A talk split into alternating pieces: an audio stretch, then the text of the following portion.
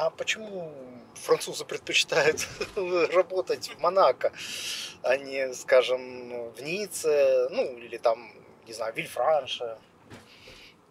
Слушай, ну это же тайная мечта любого француза работать в Монако, потому что ну, элементарный интерес. Зарплата выше, э, социальная помощь считается там намного лучше, медицинская.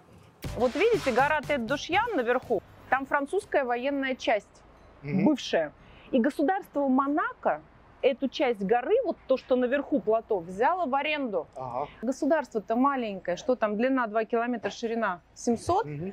их негде размещать. И поэтому они взяли в аренду эту землю во Франции для того, чтобы там разместить часть своих общественных организаций и международных и прочих разных представительств. Понимаете, да? Мгм. То есть они оставят на самой территории государства Монако только самое важное, например, там полицию, суды, социальные органы, например, да, а туда они вот сейчас переводят э, разное. А еще посмотри, если ты увидишь, нет, вот посмотри, Тед Душьян, да, Мгм. вот прямую линию проводи направо, направо, направо, направо, почти наверху стоит отель.